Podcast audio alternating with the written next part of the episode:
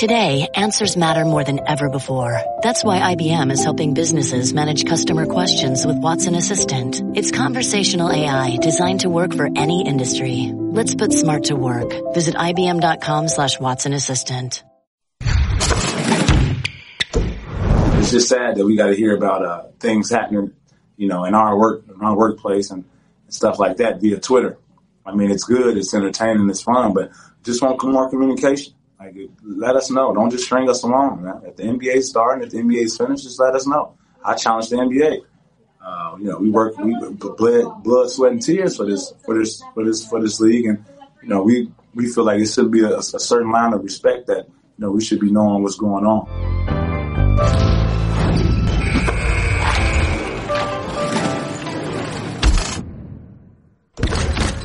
That was the Clippers, Patrick Beverley. and Pat. We all want to know. I'm with you, man. Come on. Welcome to the jump. I'm Rachel Nichols, joined by our senior writer, Zach Lowe, NBA champion, Richard Jefferson. Coming up, Damian Lillard said he would choose LeBron to win this season's MVP. Find out if our panel agrees with that later in the show. But first, yep, it's not just Patrick Beverley. Everyone wants to know. The problem is the decisions haven't been made yet. There's a conference call today for all 30 of the NBA's general managers ahead of the Board of Governors meeting that is tomorrow. The general managers are going to be briefed on the league's latest thinking about a range of return to play ideas and some details about what teams can expect off the court as well. Yesterday, our Ramona Shelburne and Adrian Wojnarowski reported that the League and Players Association are making an near to reaching an agreement that would allow a limited number of family members to join players at the single site location. Zach, that's a lot going on. What are you expecting to be the main takeaways of that general manager's call today? Uh, I don't know. Maybe nothing. I mean, it just could be an update on here, all the things that are on the table. We're meeting with the owners tomorrow. The board of governors is tomorrow. So it's like the big kids table comes tomorrow. And I think the decision is going to be to next week. And to your point, Rachel, I didn't really think there would be this much suspense left on May 28th as we almost enter June. I mean, there are three or four different general frameworks on the board and two or three sub frameworks beneath those and no one really has any idea what general framework is going to be picked and, and like we got to pick pretty soon. And there's really a lot of suspense. No, there is, and and I, it's funny that you said the big boy table because the GMs, as much as that is a very re- respected job, they're not the decision makers here. This is going to be, you know, the commissioners, the players association, and the owners. They're going to come to down and then they're going to relay the information to the GMs. GMs will then relay it down to the coaches, uh, just how they're going to go about things, the training camp rules, how they're going to orchestrate the game. So I don't know if much of this meeting is going to come down because I just don't, I, I feel like they're kind of middleman in this situation. Yeah, I mean, it's interesting. I was talking to a team owner yesterday who was talking about being briefed by his GM after this meeting. I do think part of the element of this is get some of the information that they want to get on the table at the Board of Governors meeting, get that out to the GMs the day before so that each general manager can talk to his team owner and talk about, okay, this is what will be good for us. This is what I advise for this. So the teams can kind of huddle up ahead of time and be best equipped for that Board of Governors meeting. We'll have to see if that indeed happens or if there are any hard decisions that get passed down today instead. Now, through all of these discussions, as you guys talk to players, you know one of the big topics that keeps coming up is their risk of injury after such a long layoff without playing basketball. And this is a particular concern to guys who will be free agents this coming off season. It's only magnified by watching what's happening to other sports in other places as they return. In the Bundesliga in Germany, after just their first weekend of action, a report by sports scientist Joel Mason found that injury rates were more than three times as high, with soft tissue injuries particularly prevalent. Now, Richard, hearing this as a player, what would you do if you were a pending free agent? Well, no, you have to go and play. Like, eh, eh, understand that everybody has the exact same rules. Like this, this time here is very similar to a lockout where your professionalism is tested. Everybody wanted to come back to play. Everyone kind of believed on the stretch. Me personally, I didn't think that they were going to play, but there was a lot of belief that they were going to play. So if that's the idea, then you have to keep yourself as in shape as possible. If that means personal trainer, if that means running, doing all the things that you needed to do, right? No, eh, nobody was in home confinement for the most part. Most people were able able to still do exercises. So there's going to be injuries. There's always going to be injuries. Players are going to get banged up. That's always going to happen. There might be an increase, but ultimately this, everyone has a level playing field. Yeah, to Richard's point, I mean, look, this is the most important thing about all of this is keeping the players safe and healthy and, and players and coaches and staff and whoever else is going to be there. And, you know, Richard said you have to play and this and that. I agree with him. The players, you know, most of them are going to go play, but uh, to me, this should be a deeply personal choice for everybody, for everybody that has to go to this thing because it's scary. The virus is scary. The injury risk, if you're a pending free agent in particular, is scary. And I'm not sure what solution can be collectively bargained if a player just says, you know what? I, I, don't really feel comfortable going. That player should not be compelled to go. I think this is a deeply personal choice in a deeply scary situation. It is when you look at those rates of injury in the soccer league and you say three times as high, that does put a little chill in some guys and that leads back to why some people want more regular season games before the playoffs start. Again, you've got competing interests there. Zach, I know you have a plan. You have the Lowe plan. What would you like to see that would help take all these factors into account? I mean, I don't know what I would like to see, but my proposal was if we're going to have a play-in tournament, I think the Nets and the Magic should be in the play-in tournament too. So it's the five teams in the West, Memphis and the four below them, Nets and Magic, some 17 crazy tournament and three of those teams come out and make the playoffs and then you seed from there probably by conference. My, my proposal is based on two assumptions. Number one, I don't know if the World Cup proposal, or I didn't know if the World Cup proposal was going to have enough support. I'm still not sure if it will or not. And number two, the league probably wants more games than they would get by just starting the playoffs and going from there. So a play-in tournament gets you some games. The problem is, what are the top 13 teams, the good teams, what are they doing while these bottom teams are playing and getting themselves into game shape and playing real games. Maybe you can have those top teams play games that count effectively regular season games that count towards the seedings and the standings, provided of course that the Lakers and the Bucks I think have earned the number one seed. So maybe they're too far ahead anyway.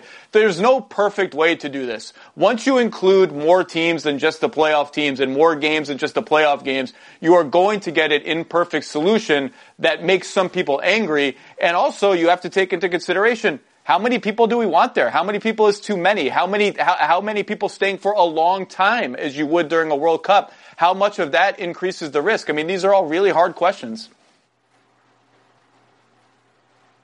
We will find out. Richard, I don't know if you have an 18 point plan, but come up with that by the time you're next on the show, okay? Maybe tomorrow? Ah, that's not I'm my just asking. role.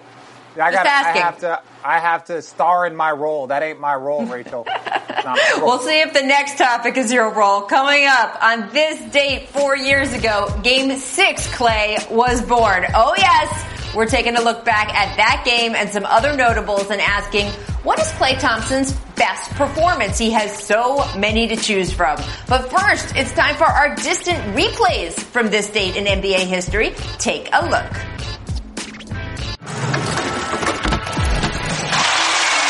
And Payton going to push it in a hurry. Top of the key, works his way around. Oh,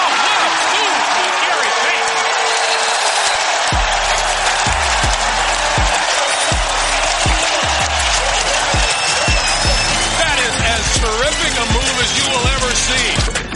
Five on the shot clock to Sabonis. Jack comes out to play him. Sabonis goes around him for the slam. Now that's what Mike Dunleavy wanted to see at the last play the other night. Instead of avoiding the contact, go in there, throw your body in there, and get the foul. How about Sabonis? Webber back to Bibby. Has the open shot.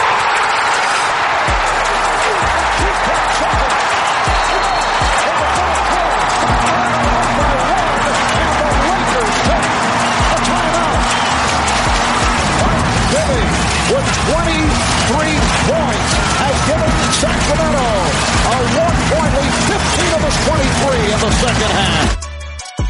The Jump is brought to you by Wendy's 2 for 5. Price and participation may vary for a limited time only.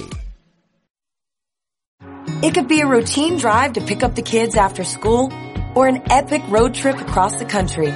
No matter where your travels take you, we know those miles count. We're Marathon. We have over 5,700 stations across our great nation. Our people are working hard every day to provide you with quality top tier gasoline to improve engine performance and fuel your life. Marathon, fueling the American spirit. Though we're apart these days, we're sharing more. So at Geico, we'd like to say thanks. Thanks for sharing your savage dance moves. Thanks for sharing your DIY haircut fails.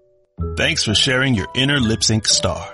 Now it's our turn to share with the Geico Give Back, a 15% credit on car and motorcycle policies for current and new customers. Because we're committed for the long haul, the 15% credit lasts your full policy term. Visit geico.com slash giveback for more info and eligibility. Coming up next, it's 20 minutes of Jalen and Jacoby, highly questionable and around the horn. A two-hour sports center at 5 o'clock with the PTI guys joining at 5.30. And we cap the day with SVP. Now right here on the jump, we want to take a quick look at notable Klay Thompson anniversaries. This date in 2016, oh, this is the good one. Some players just born for this situation. How do you stay cool? I don't know if I was born for it. I mean, I guess you can say I was born for it. I guess.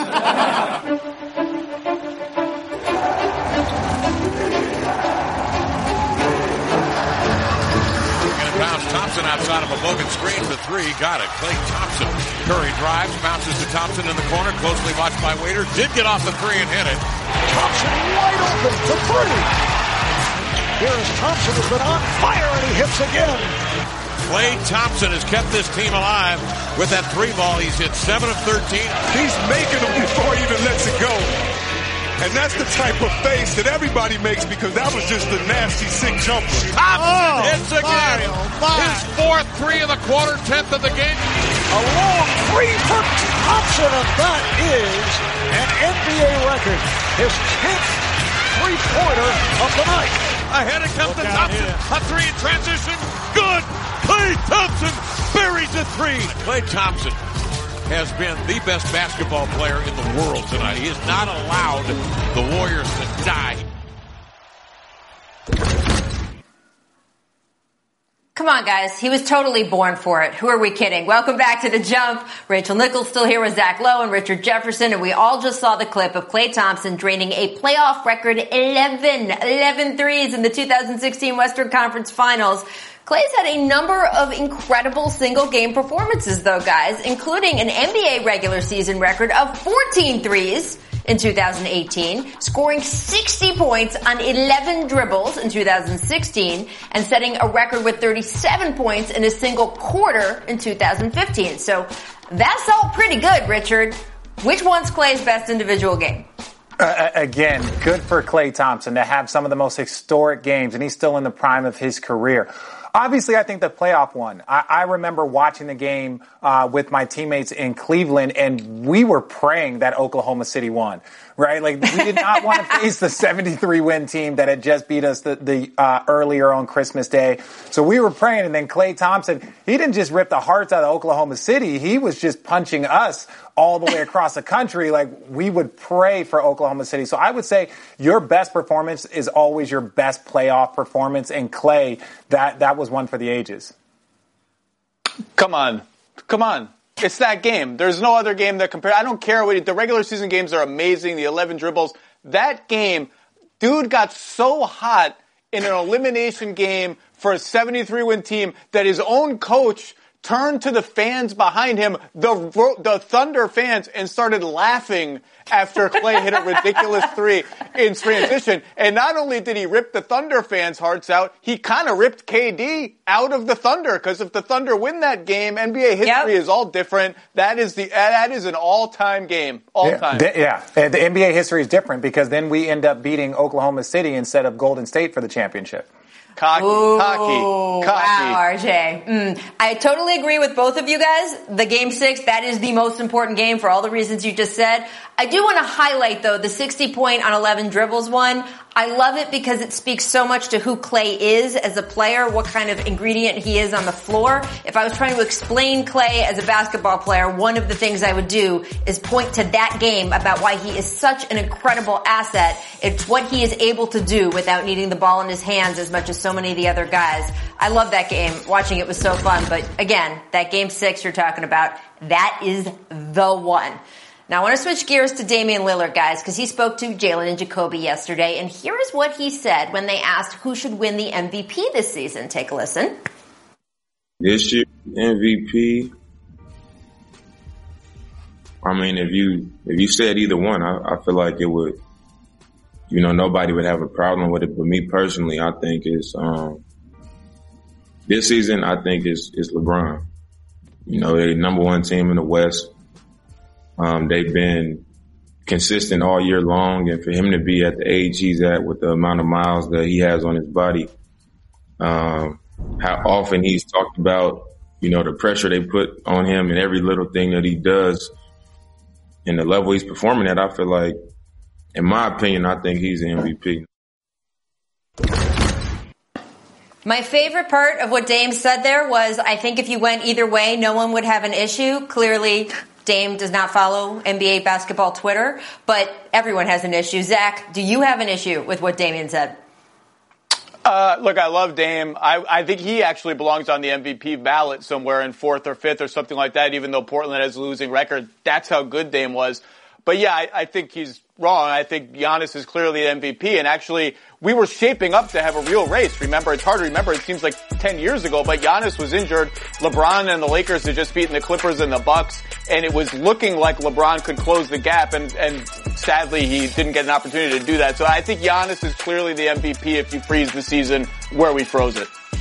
I, I, agree. I think if you clear, if you stop the season there, but I think one of the problems is, is that people get crowned the MVP in game 40 through 60, right? And I think sometimes it does carry weight the rest of the way, but a lot of times it was like the reason why people were crowning him MVP is be, one, because of their record, two, because of what they did to the Clippers, and three, because of what they did to the Lakers. That was why, and obviously his historic numbers. But fast forward to the last 20 games, then you watch how the Lakers beat both the Bucks, both the Clippers. LeBron James was playing extremely well. So you're like, hey, he's making a push. So that's one of the problems when we crown someone MVP very, very early on. They're, they're only three game, three games back with multiple games to go. So if they had the same, if the Lakers had the same record and LeBron James was leading the NBA in assists and averaging 25 points a game, had the number one, had the number one seed in the Western Conference, which is a far harder conference, you can make an argument that they would have had a better record if they would have been in the Eastern Conference than Milwaukee Bucks. So I think that if you were to stop it today, it was it was probably Giannis, but ultimately I think LeBron James would have finished strong enough that you would have been a toss up. I think that's a great point about process, Richard. And I think some people listening to this are going to have a hard time separating a conversation about process versus just, oh, my guy's better. But the process is really important here because, Zach, I remember you and I had a conversation on your podcast right after the shutdown happened. And we talked about MVP. And you said, is there any case to be made for anyone besides Giannis?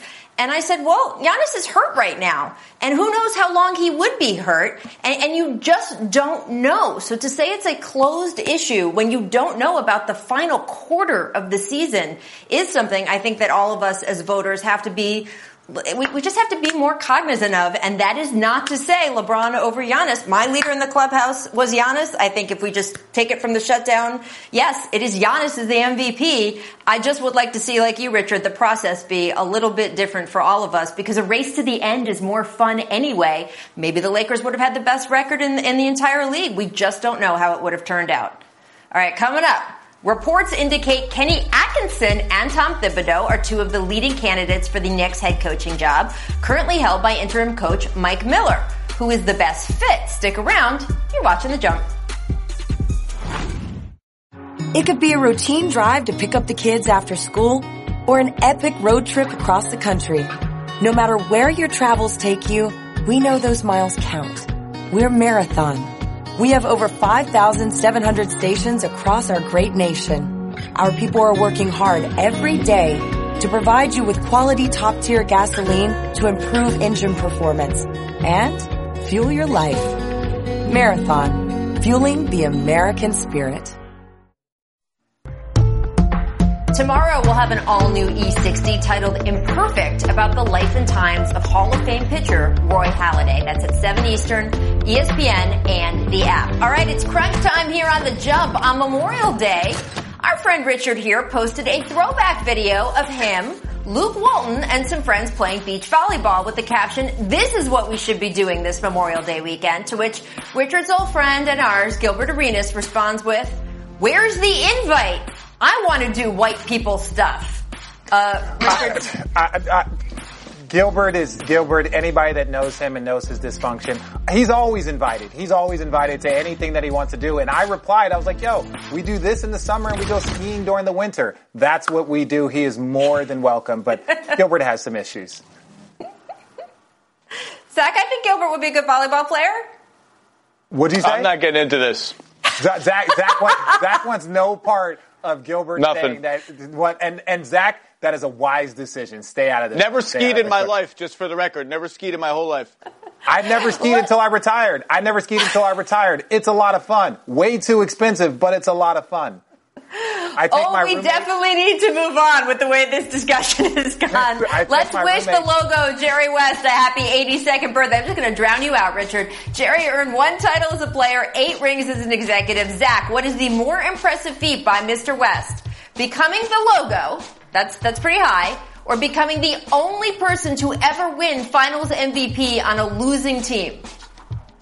Finals MVP on a losing team is more impressive than the logo, and it's proof that there was a time when NBA discussion was smart enough that your team could lose in the finals like over and over and over and over again, and you individually could still be praised for your clutch play. It was the- you're- possible. It, I wish it were possible again. You're you're out of your mind, Zach. Look, I want to say this. My my three year old roommate, he looks at that and goes, "Daddy, what's that?" I was like, "Oh, that's the NBA logo. That's Jerry West." Now, every single time he sees that logo anywhere, he goes, "Daddy, Daddy, Daddy, Jerry West." And I was like, first of all, how many times have I told you not to call me Daddy? Second of all, yes, that is Jerry West. That is a more impressive. That is a far more impressive feat. He's going to be around forever. To the Naismith forever. Basketball Hall of Fame.